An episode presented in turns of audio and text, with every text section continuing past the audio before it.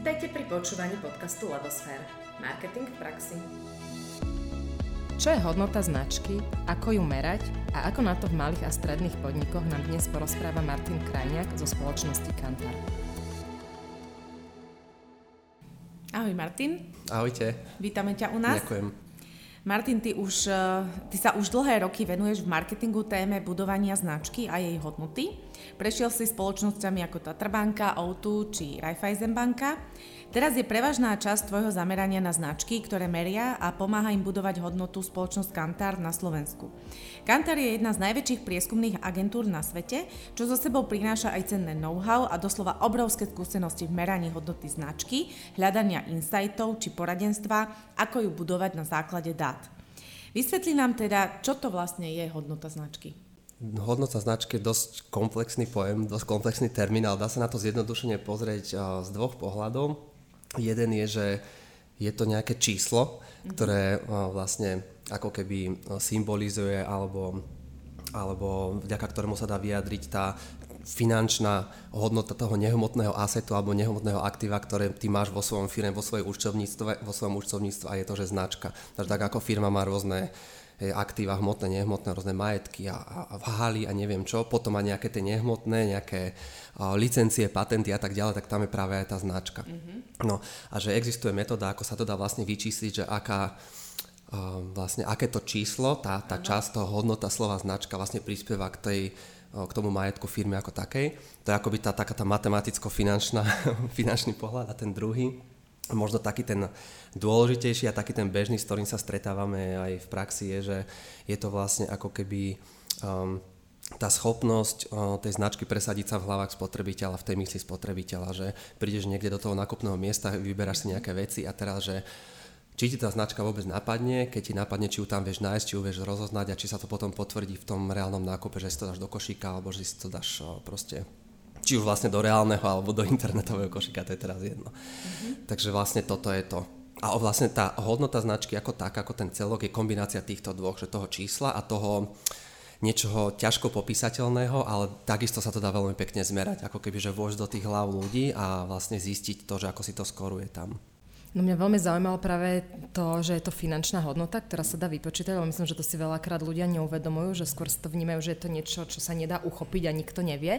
A vieš nám to nejak priblížiť, poprvé, kto to meria a ako sa to dá meriať, lebo vlastne to, že môže mať v účtovníctve naozaj napísané značka a neviem, rovná sa 1 milión, tak je niečo celkom zaujímavé, čo môže naozaj zvýšiť hodnotu tej celej spoločnosti. Chytím sa slova, že priblížiť, lebo úplne to popísať nejdem, lebo je to vlastne dosť komplikovaný, podľa by som nejaký matematicko-atribučný mm-hmm. proces, ktorý je ale veľmi pekne popísaný v troch krokoch v jednej štúdii, ktorá sa volá, alebo ktorú aspoň ja sledujem a rešpektujem, volá sa Brand Z, s ktorou aj vlastne aj robím. Mm-hmm.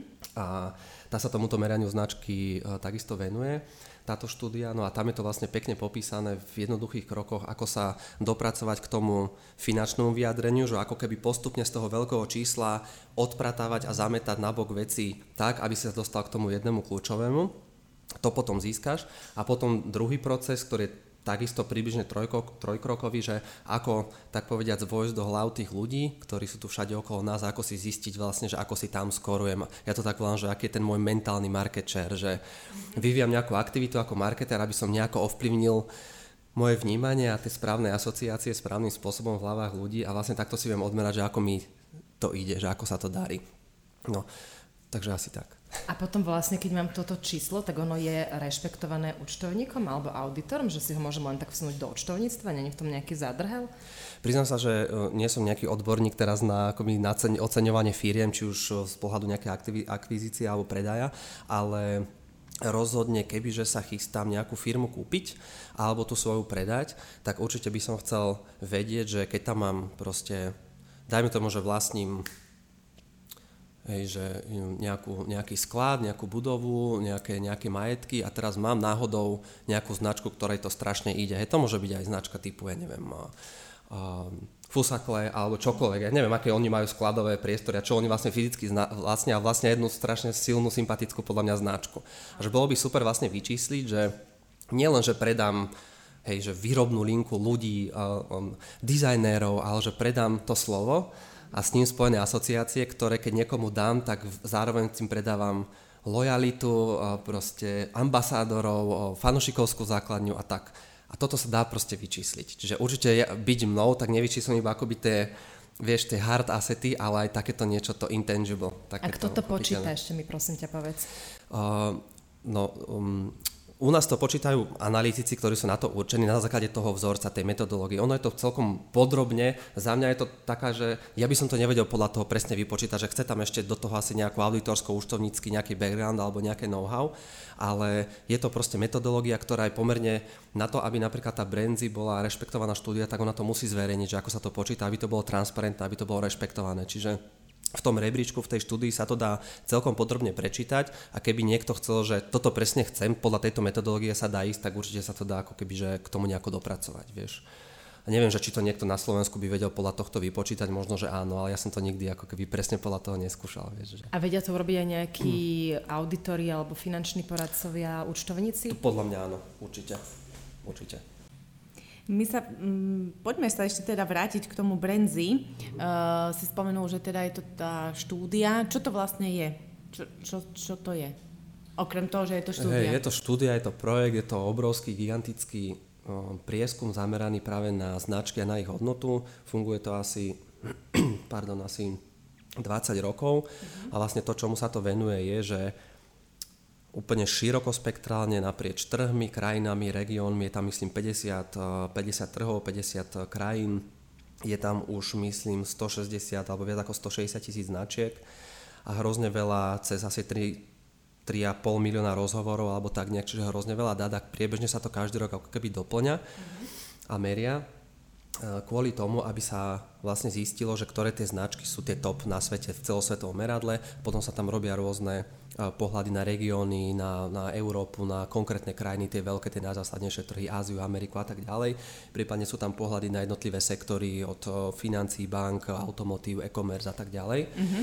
No a slúži to práve na to, aby sa s využitím v podstate jednotnej, jednoduchej metodológie, ono je to vo finále, že 5 otázok, ktoré sa pýtame alebo sa pýtajú v rôznych jazykoch na celom svete, tak aby vlastne to bolo štandardizované a jednotné a vo finále z toho vzíde nejaké to číslo, voláme to nejaký index, ekvita, akokoľvek to nazveme, ktoré vlastne ako keby určí to, že ako si tá značka stojí v hlavách tých ľudí.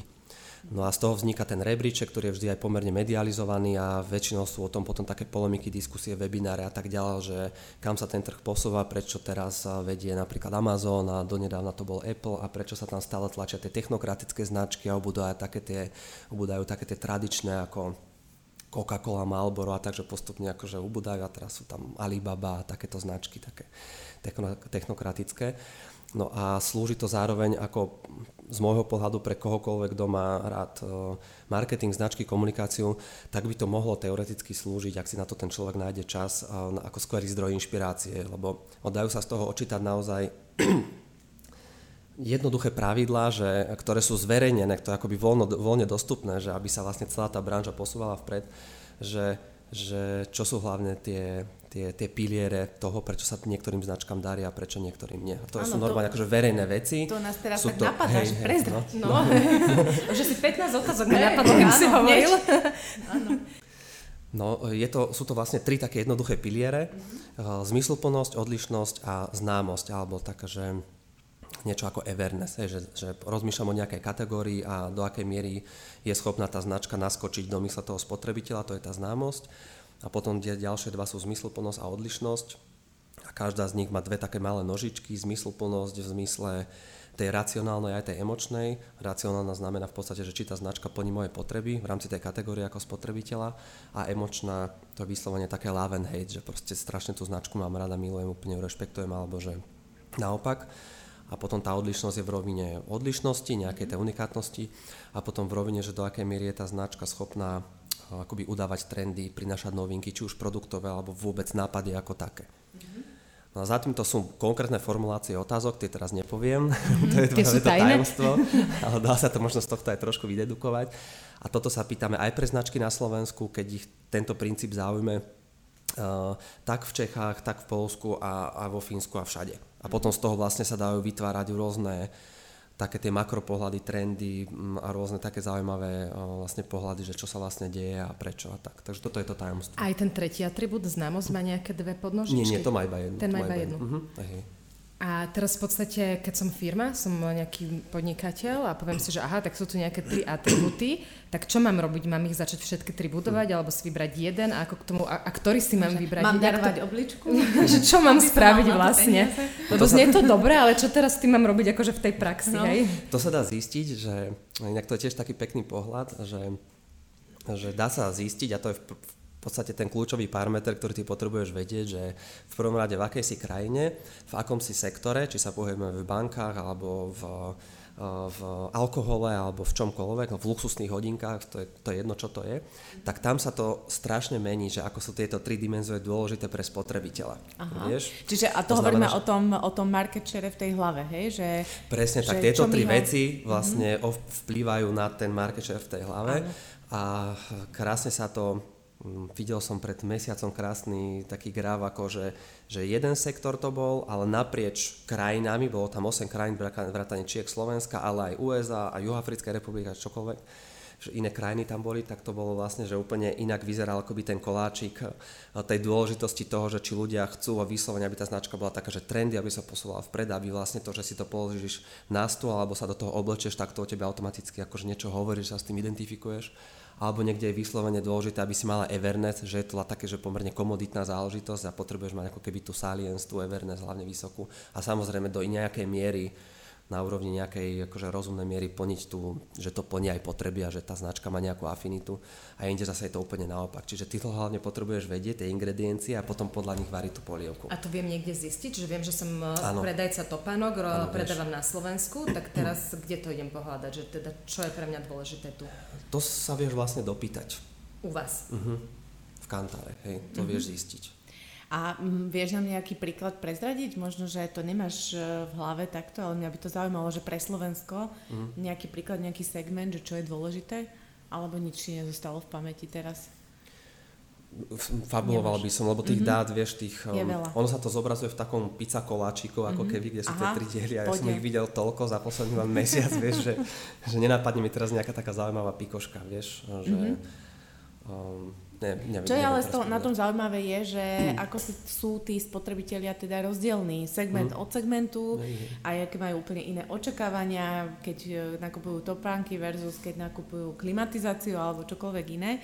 Čiže je toto treba všetko brať do úvahy, pretože aj dáta nám ukazujú, že sú tam veľké rozdiely a že vplýva to na tú značku. Tak.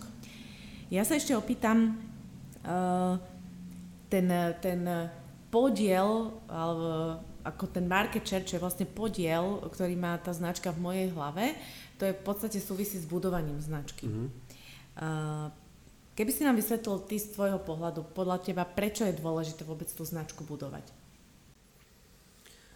No v podstate to súvisí s tými dvomi pohľadmi, ktoré som hovoril o tej hodnote značky, že mm-hmm. akože to, že či je moja firma na predaj alebo som investor, ktorý chce niečo kúpiť, tak to sa možno tak raz za čas vyskytne taká príležitosť, že má zmysel tú značku budovať, aby potom ten jeden riadok, kde je napísané značka, tam mal vysoké číslo, ale podľa mňa tá úplne bežná vec je, že v podstate chcem zvýšiť pravdepodobnosť, že keď človek uvažuje o dovolenke, o kúpe auta, o čomkoľvek, tak mu v prvom rade naskočím do hlavy, v druhom rade mu naskočím so správnymi asociáciami, ktoré sú proste relevantné pre mňa, čiže tá značka by mala poznať, že aké mám budovať a trénovať vyslovene akoby ten mentálny proces stále osviežovať v hlavách ľudí, aby v prípade, že teda príde k tomu, že si idem kúpiť eh, hoci len, no, ja neviem, lyže alebo čokoľvek, hoci aj raz za čas, tak ako keby tam zafigurujem správnym spôsobom a dostanem sa do toho akoby relevance. To čiže preto.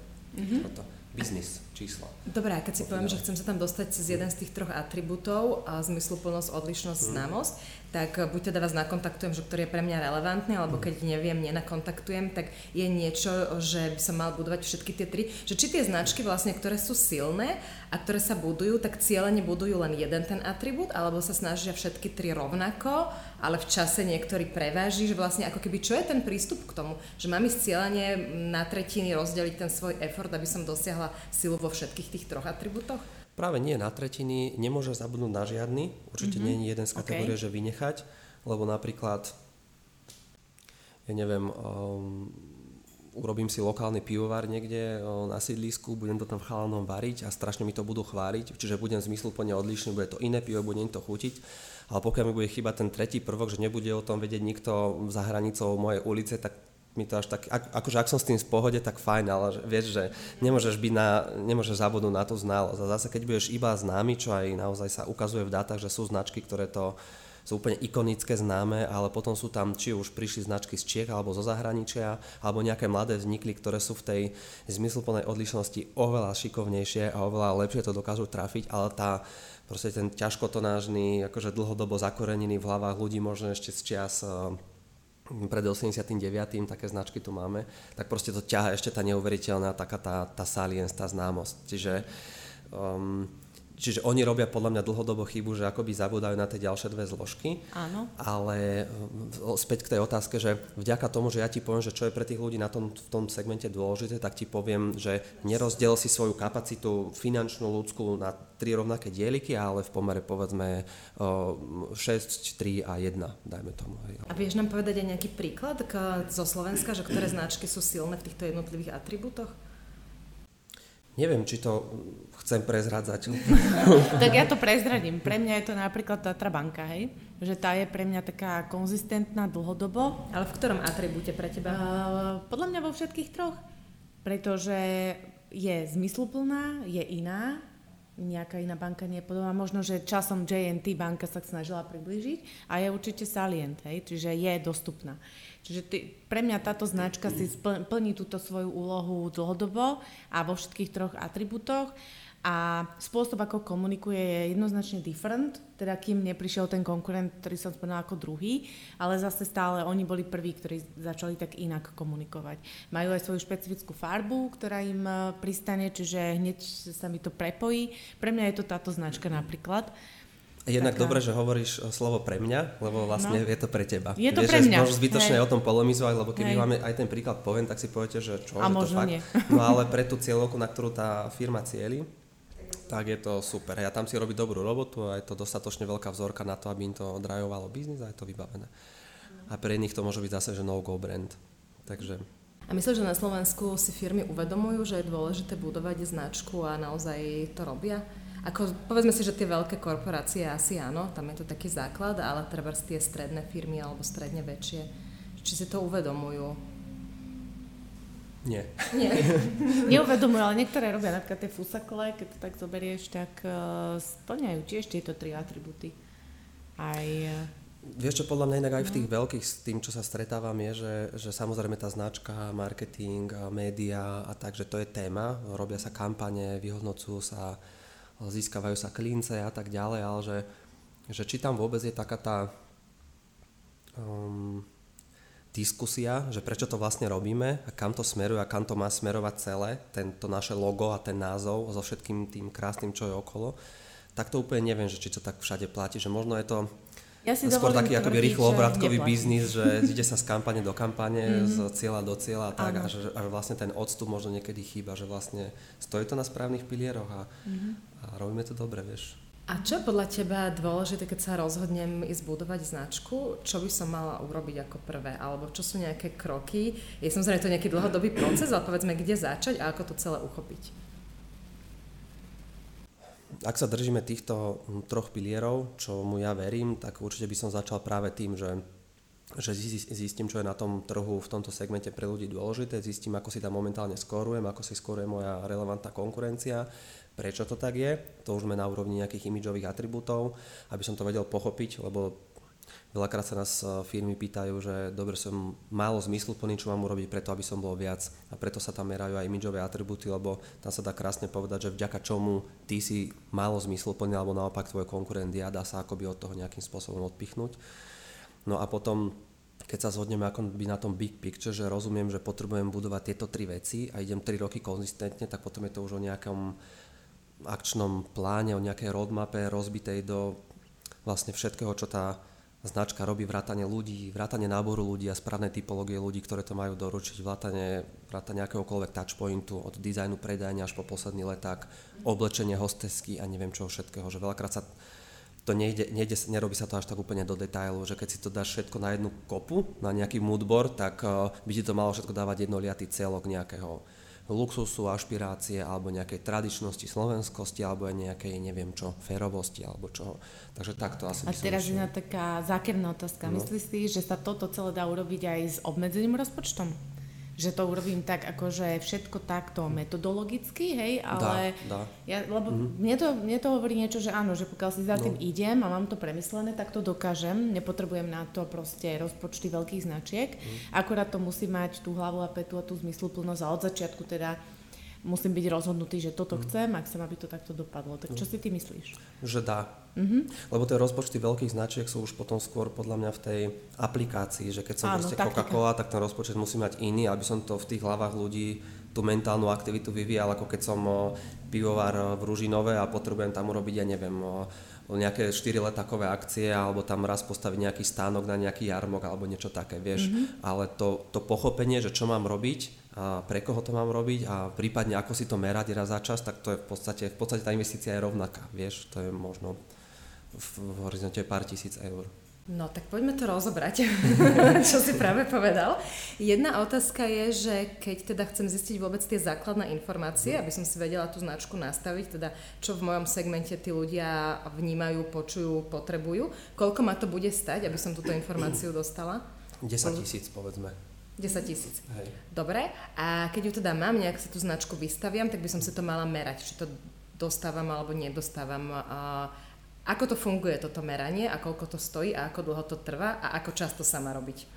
Robil by som to aspoň raz za rok, mm-hmm. aby som vedel, že možno, že keď začínam, tak možno aj častejšie, že raz za pol roka si urobím nejaký taký ček, že či som na správnej ceste alebo keď už som nejaká zabehnutá značka a chcem niečo iba fine tunovať, tak možno raz za rok stačí. Ale nie len kvôli tomu, aby som trackoval svoj progres, ale aj, že či náhodou mi konkurencia nejde, konkurencia nejde do rovnakých vod, respektíve či ľudia nevnímajú, že konkurencia ide do rovnakých vod, možno konkurencia nemusí nič robiť, alebo naopak robí a nikto to neočítava. Um, koľko to stojí? Ono je to vždy približne rovnaká suma, alebo keď si to chceš zmeriať a, a, učiť si tú stratégiu, tak v podstate, že možno je to o pár tisíc vlastnejšie, že už to nemusí byť také komplexné, ale v podstate dajme tomu, že niečo medzi 5 a 10. To je v podstate jednoduchý prieskum, kde sú tie práve tie cieľené otázky, ktorými, vďaka ktorým to vieme rozklúčovať. A, a tak, to nie, to sú nejaké, nejaké ozrutné peniaze, v, možno v nejakom... Tej návratnosti nie, pretože naozaj je tam keď si ideme kročik po kročiku a aj si to meriame, tak si to vieme potom na konci znásobiť v tom, že tie výsledky sú lepšie hej, hej? a pokryjú nám to. Hej. A potom ešte mnohí klienti, však dnes je taká doba, že aj z Facebooku si vieš očítať rôzne dáta, aj z Google, z Google Trendov, z vyhľadávania si vieš očítať rôzne dáta. Ľudia majú, alebo teda klienti majú rôzne feedbackové um, nejaké nástroje, ktoré, im, ktoré sú tiež zdrojom nejakých dát vzhľadom na, vzhľadom na customer experience, takže pokiaľ ty si schopná akoby aj priebežne si merať tú teplotu z rôznych dát, vrátane toho, že ideš sa ty pozrieť na prevádzku alebo že si tam urobíš nejaký niečo ako mystery shopping, tak tým si vieš hrozne pomôcť potom, vieš, a vieš nám potom povedať, že dobre, toto už viem, alebo že mám silný feeling pre toto, tam sa chcem kompetentne rozhodnúť, ale tuto mi prosím vás posviete, tak to je No to je presne aj tiež. otázka, ktorú mám, že vlastne keď eh, som uh, podnikateľ, stredná firma, rozhodnem sa, že áno, toto chcem, to potrebujem. Potrebujem e, sa nejako pripraviť e, na to stretnutie s vami, potrebujem mať nejakého marketera za sebou, alebo som schopný to urobiť aj sám s sedliackým rozumom. E, čo, čo všetko to potrebuje? Aby, aby som vedel, lebo mnohokrát je to problém, že ja vlastne neviem, čo chcem, viem, čo mám, možno tomu rozumiem viac menej, či mi s tým vy poradíte, alebo mám si to ošetriť dopredu? Stretnutie bolo to kľúčové slovo, no. ktorého sa chytím, lebo potrebujeme stretnutie Hej. a my sa ťa už uh, kompetentne dopýtame, mm-hmm. alebo ja sa ťa dopýtam, že vlastne, že prečo si toto stretnutie vyvolala a tými mm-hmm. pár otázkami prečo sa vlastne dostaneme k tomu. Že možno, skôr sa deje opak, že prosím si zmerať, uh, neviem, 4 message, lebo idem nejakú kampaň a teraz, že a, a prečo prečo práve tieto a prečo práve teraz a že dostaneme sa otázkami k tomu, že možno sa, tá, sa dá tá kampaň odložiť a ešte sa dá predtým zistiť niečo iné, lebo v podstate to uh-huh. biznis zadanie není to, čo chce klient, ale niečo iné. Ten biznis problém je nejaký iný. Uh-huh. Ale myslím si, že neplatí, že vlastne, to jak si povedal, že vlastne možno niekedy neviem, čo chcem.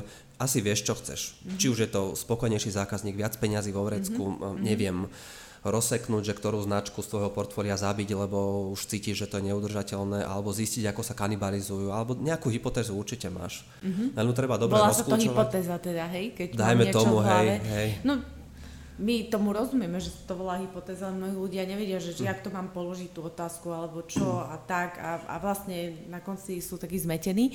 Čiže v podstate je možno fajn si tie moje hypotézy, predpoklady dať na papier a s tým možno za vami aj prísť. To už, sú, to už je taká že super príprava, keď máš ano. aj hypotézy, ale, ale dôvod je, že prečo, že, prečo si ich, že prečo si ich píšeš, tie hypotézy, mm-hmm. lebo ťa niečo trápi. Asi mm-hmm. potrebuješ vyriešiť nejaký problém a to je väčšinou jedna veta. Nepredáva sa mi. Alebo ano nefičí mi Bystrický región, alebo ja neviem, o, značke, ktorej som strašne veril, nechytila sa, chcem, aby sa chytila. To sú v zásade jednoduché veci a teraz tými otázkami už tie hypotézy môžeme kľudne aj spolu dať na papier, že čo sa deje, niečo sme podcenili, precenili a tak. Ale ten jednoduchý biznisový problém určite vieš zadefinovať aj sama.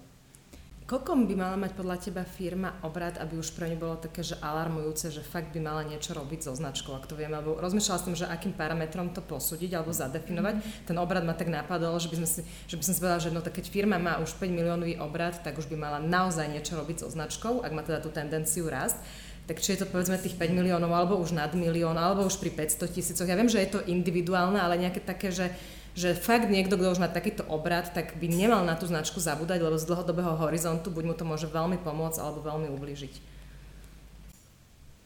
Nikdy som nad tým takto nerozmýšľal. A ináč ani ja. Ale podľa mňa, že aj keby je to nula, alebo že 100 eur a no, že vnímaš, vnímaš tento náklad ako investíciu, že chcem, aby to o rok bolo krát 10 a o dva roky krát x, tak sa to oplatí. Vieš, že vôbec sa to nedá akoby derivovať z toho, že či už som dostatočne prachatý, aby to dávalo zmysel, alebo som len dostatočne ambiciózny a tým pádom, vieš, to chcem uchopiť od začiatku trochu vedecky. Vieš? Lebo ja to tak vnímam, že pokiaľ je niekto, nazvem to taký, že ambiciózny a osvietený, tak eh, vníma tú hodnotu treba z tých prvotných 10 tisíc ako investíciu, ktorú by mal na začiatku dať. Ale veľa ľudí si povie, že ešte nič nemám a už mám vraziť 10 tisíc do niečoho, čo pre mňa je dneska hmatateľné a bude možno za x rokov. Nie, že nie každý je taký ako keby osvietený presvedčení a uvedomili. Preto som na to išla cez nejaký iný atribút, ktorý by sme si povedali, že OK, tak keď je to pol milióna eur, tak už by naozaj mal začať ten človek rozmýšľať, lebo z pol milióna investovať 10 tisíc nie je až také tragické, hej, napríklad. Hej. Podľa mňa vždy sa dá začať tým, že keď ten človek sa cíti byť stratený v tej téme, tak je na trhu veľa kompetentných ľudí, agentúr, freelancerov, ako napríklad vy, ktorým sa dá zavolať a už len z titulu Hej, skúseností a možno nejakého dobre miereného workshopu v mm-hmm. horizonte pár stovák alebo pár tisíc sa dá urobiť proste robota na dva roky vopred a potom sa zapojiť do toho, že veda takáto mm-hmm. tohto charakteru. Ale mm-hmm. myslím si, že aj tak trochu intuitívne sa to dá urobiť na začiatku, vieš. To mi tak... Uh, som rozmýšľala nad otázkami, tak sa mám chuť opýtať otázku, že či podľa teba ako marketera a plus aj ten background, ktorý máš, sa dá v dnešnej dobe vybudovať značka, že sedliackým rozumom. tak, jak to bolo niekedy začia z Baťu a tak. Podľa mňa, či to je ešte možné? Podľa mňa vybudovať dá, ale udržiavať už nie. Už nie. Podľa mm-hmm. mňa.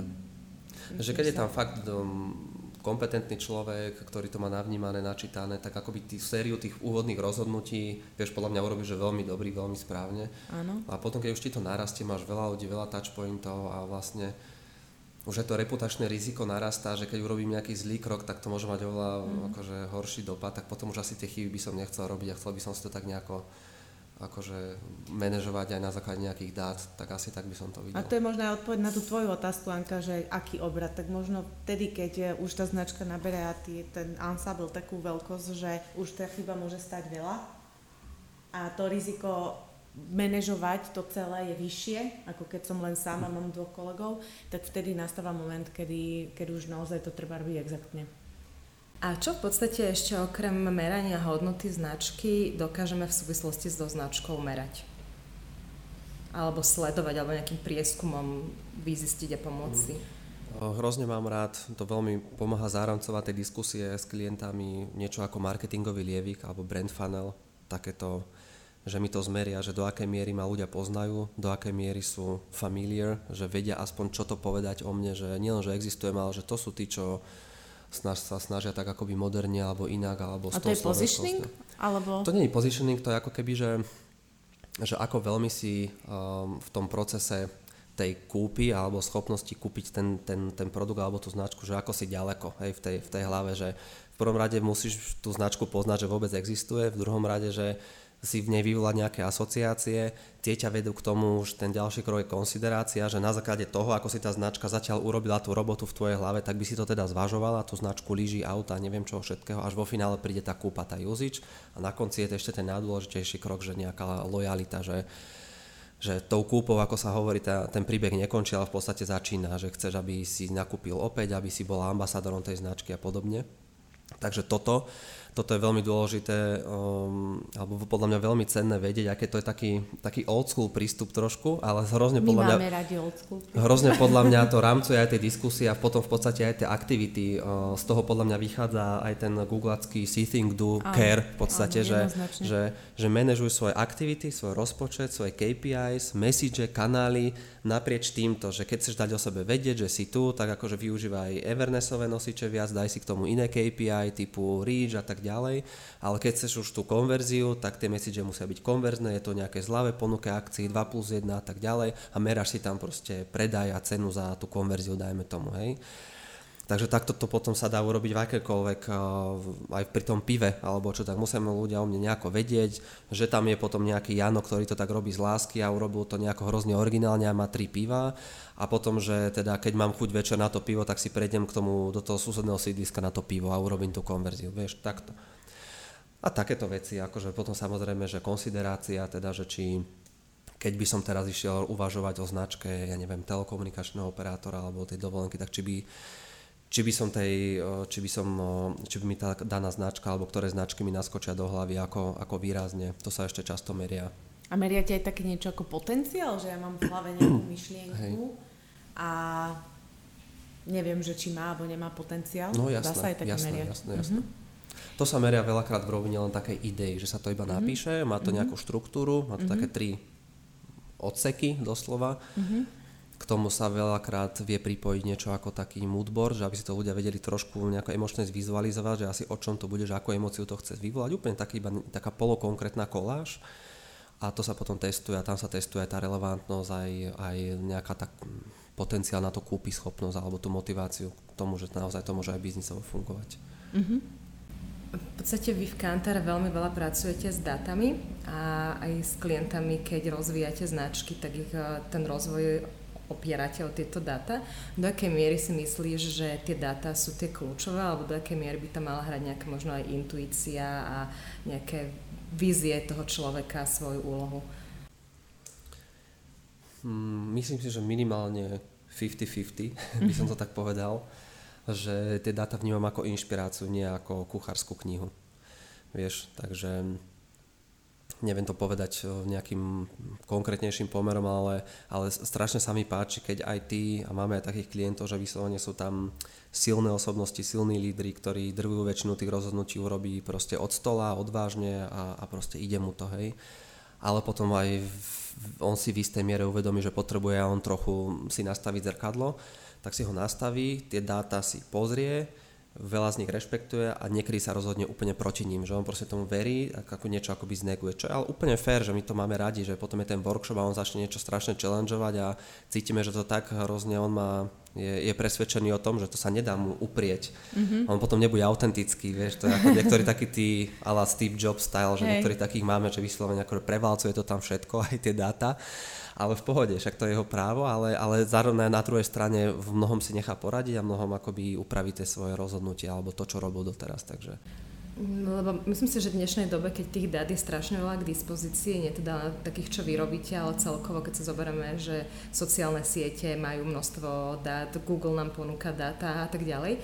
Takže tí podnikatelia sa strašne začali na tie dáta upínať a ako keby zabudli na túto svoju vnútornú intuíciu a na také tie svoje vízie. Tak preto som sa na to chcela opýtať, že keď pracujete vy s tými dátami a vlastne to gro vašej činnosti je práve predávať dáta a na ich základe pomáhať rozvíjať ten biznis, že ako to vnímate. A podľa mňa je krásne, keď si povedal, že je to 50 na 50, že stále by tam mali byť tie dáta ako nejaký základ, inšpirácia, ale nemali, nemali by sme zabúdať na to vnútro, na tie naše vízie, možno tie túžby alebo nejaké také to intuitívne, čo v nás je. Takže to som rada, že si takto nám krásne zodpovedal. A ja by som sa ešte opýtala takú otázku, že v podstate, čo si myslíš o slovenských značkách? Sme ako krajina na tom so značkami dobre? Si myslím, že ako vo svete sú tam aj dobré príklady, aj zlé príklady, aj priemerné, že nedá sa to podľa mňa povedať vo všeobecnosti paušalizovať. V prvom, v prvé, prvé, čo mi napadlo, keď si to povedala, sú akože reklamy, že ako sme na tom, že ako dokážu sa tie značky kreatívne predať, tak tam podľa mňa stále máme uh, sa čo učiť alebo čo dobiehať, ale hrozne sa mi páči a je mi sympatické, že je čoraz viac značiek a iniciatív, ktoré idú um, nad rámec ako keby toho svojho biznisu, toho, že som tu preto, aby som doručoval perfektný produkt a službu a že sa napríklad, že nebude povedať názor alebo že sa pozerajú na toho spotrebiteľa ako na človeka v prvom rade a, a snažia sa reflektovať jeho akoby um, potreby ľudské, nielen tie, nielen tie akoby produktové. Uh-huh. A, a že za to možno volá niečo ako good advertising, alebo značka s názorom, alebo purpose, nejaký vznešený účel existencie, alebo niečo také. Tak to sa mi strašne páči, že aj ja to vnímam ako veľmi silný trend práve aj z tej štúdie Brandzy, to je akoby top jedna trend v podstate, ktorý sa čoraz viac ukazuje, ukazuje že značky, ktoré ten purpose majú, a to nutne nemusí znamenať, že značka má za, za, za, za účel alebo že jej zmyslom je teda, že zachrániť svet, ale už len, že očividne koná na základe proste etických nejakých princípov, koná čestne a, a nedejú sa také tie veci, ako, ako boli tie informácie pred pár rokmi, že kde sa vlastne vyrábajú tie oblečenia, ktoré my si tu kúpujeme, v akých podmienkach a tak ďalej. A hneď sa to zmenilo, ako náhle to akoby sa prevalilo, alebo že odkiaľ pochádza to mliečko z toho Starbucksu a či je to fakt také, ako sa prezentuje a, a tak ďalej, že podľa mňa, že sa mi páči, že už to není iba reaktívne, ale že značky do toho idú akoby proaktívne, či už sú to plasty, alebo je to proste vizuálny smog a billboardy a tak kopec no, krajina, krajina, či ako to bolo, že Slovensko žije všetkými farbami, čo bola tá mm-hmm. kampaň, že, že čoraz viac je takých signálov a to sa mi hrozne páči, že máme takých vyzretých aj marketérov a agentúry, že do toho proste idú. Mm-hmm. No, že nemajú zábrany. Ja som počúvala nedávno prednášku Marka Ricona, čo je taký marketingový guru a on tak podľa mňa trošku challengeoval tieto brand purpose, čiže to je vlastne takéto, jak to povedať po slovensky mi teraz vypadlo, Znešený Účel existencie. Áno, e, účel existencie značky, že napríklad keď e, Starbucks e, hovorí o tom, že oni tu existujú preto, aj teraz už neviem, čo bol presne ten ich brand purpose, ale niečo v duchu, aby sme sa tu všetci mali lepšie a sa nám tu všetkým šťastne žilo, tak on hovorí, že kde sa stratilo to, že predávajú kávu a že jednoducho ten Starbucks je postavený na tom, že tá káva má byť nejaká dobrá, chutná a urobiť nám pekný deň, že či nie sú potom tieto brand purpose tak priveľmi neuchopiteľné a vzdialené, že v podstate sa ako keby um, odkláňajú od, toho, od tej podstaty toho, prečo vlastne tie značky vznikli. Podľa mňa v tom prípade je to totálne zlý purpose mm-hmm. a je pre, napísaný a vytvorený len preto, aby som si to mohol nacapiť na web stránku a akože hrdiť sa tým, že to robím. Lebo aj ten purpose má také um, ako keby štyri úrovne, akým, akým, akým môže byť presiaknutý tou firmou tá jedna je možno tá, ktorú si povedala, že urobíme to preto, parádnu myšlienku si dáme, aby sme to mohli sa tým akože prezentovať a urobíme nejakú aktivitu okolo toho, budeme vysadať stromčeky alebo čo. A tá druhá, ten druhý extrém je, že je to DNA firmy, že biznis rozhodnutie, že je to súčasťou každého biznis rozhodnutia, že vlastne každý produkt by v istej miere mal doručovať ten purpose, nech už je to proste kreditná karta, nech je to topánka, alebo nech je to proste čokoľvek, vieš, a vtedy to je že úplne iný príbeh, lebo tá firma nezabudla na ten svoj core business, ale dáva mu inú pridanú hodnotu ako parameter produktu a pre teba iný dôvod sa rozhodnúť to kúpiť, lebo sa stotožníš nielen s, tom, s tým produktom, ale aj s tou myšlienkou, ktorú ten produkt vlastne stelesňuje a tá značka. Vtedy je to podľa mňa že perfektné. Čiže aj tu platí uh, tá čestnosť, nazvime to, že je to jednoducho súčasťou DNA tej firmy a že je to no. nejaká hodnota, ktorá vyplýva z jej vnútra a nie len nejak umelo ako nejaký, nejaká čajapočka, ako tak. čerešnička na torte, ale že je presieknutá celou tou Lebo inak to potom to prekúkneš, ako to prekúkol Mark Rickson, Rickson a možno všetci ostatní a potom je to iba návoňa nás do chlina, ako vraví Oliviero, alebo potom je to úplne autentická vec, Am. ktorú všetci robia, pretože tomu veria a chcú to. Martin, ešte by sme sa s tebou podľa mňa rozprávali aj hodinu, lebo tie myšlenky a otázky nám naskakujú, ale by sme teda zostali v takej miere, že to ľudia aj dopočúvajú a nebude to mať 3 hodiny, tak prejdeme k záverečným dvom otázkam, ktoré vlastne máme také štandardné, že sa, ich, že sa našich hostí tieto otázky pýtame a jedna z nich je, že čo pre teba znamená budovať značku? Um,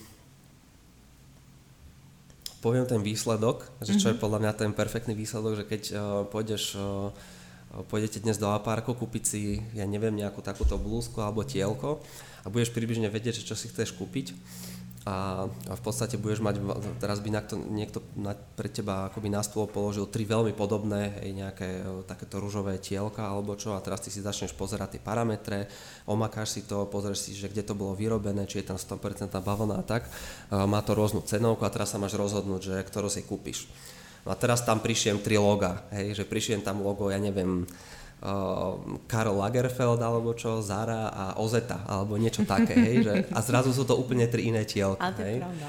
Tak, uh, a zrazu aj tá, to jedno, čo ti prišlo divné, že prečo je také drahé, tak zrazu je to také, že v pohode, že je také, lebo to je, ale pre niekoho iného to je zase, že zbytočné a on potrebuje jednoduchú funkčnú kvalitu a tak ďalej. A všetky tie tri značky majú svoje totálne miesto hej, na trhu, tak toto je to. Mm-hmm. Že vlastne keď sa pozriem na tie jogurty alebo na čokoľvek, tak akoby tá moja značka alebo nech už je to akákoľvek, tak úplne ti odlíši mentálne tie tri komodity v podstate do úplne troch iných kategórií a ty si zvolíš presne tú, ktorá je tebe blízka, možno tvoja kamoška zase nejakú úplne inú, je to úplne v poriadku. Ano. Tak toto je to.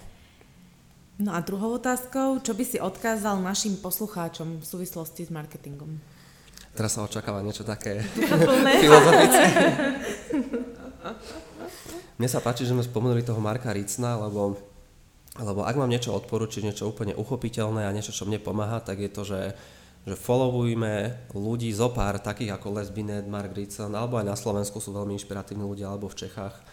A možno to je, že do 5 ľudí, ktorí sem tam teda dajú nejaký zaujímavý obsah, ktorému sa vlastne nedá vyhnúť, lebo ich v tej bublinke máme a nad tým obsahom sa veľakrát dá takže trochu podumať a zamysleť, prípadne si k tomu niečo dohľadať a to je vlastne super. Že to, to mňa osobne tak udržuje v takej mentálnej kondícii, že ja som skôr taký, že nečítam knihy, i keď ich mám doma, ale skôr ich takže otvorím, prelistujem a nájdem si tam, čo akurát potrebujem ale skôr ako keby, že čo mi tí ľudia akoby ponúknú, nad čím sa zamysleli, alebo čo vytvorili, alebo aký, akým caseom si prešli, tak ja si to rád potom pozriem a to ma vlastne tak ako keby obohacuje v rôznych časov, v rôznych akoby sférach a tak.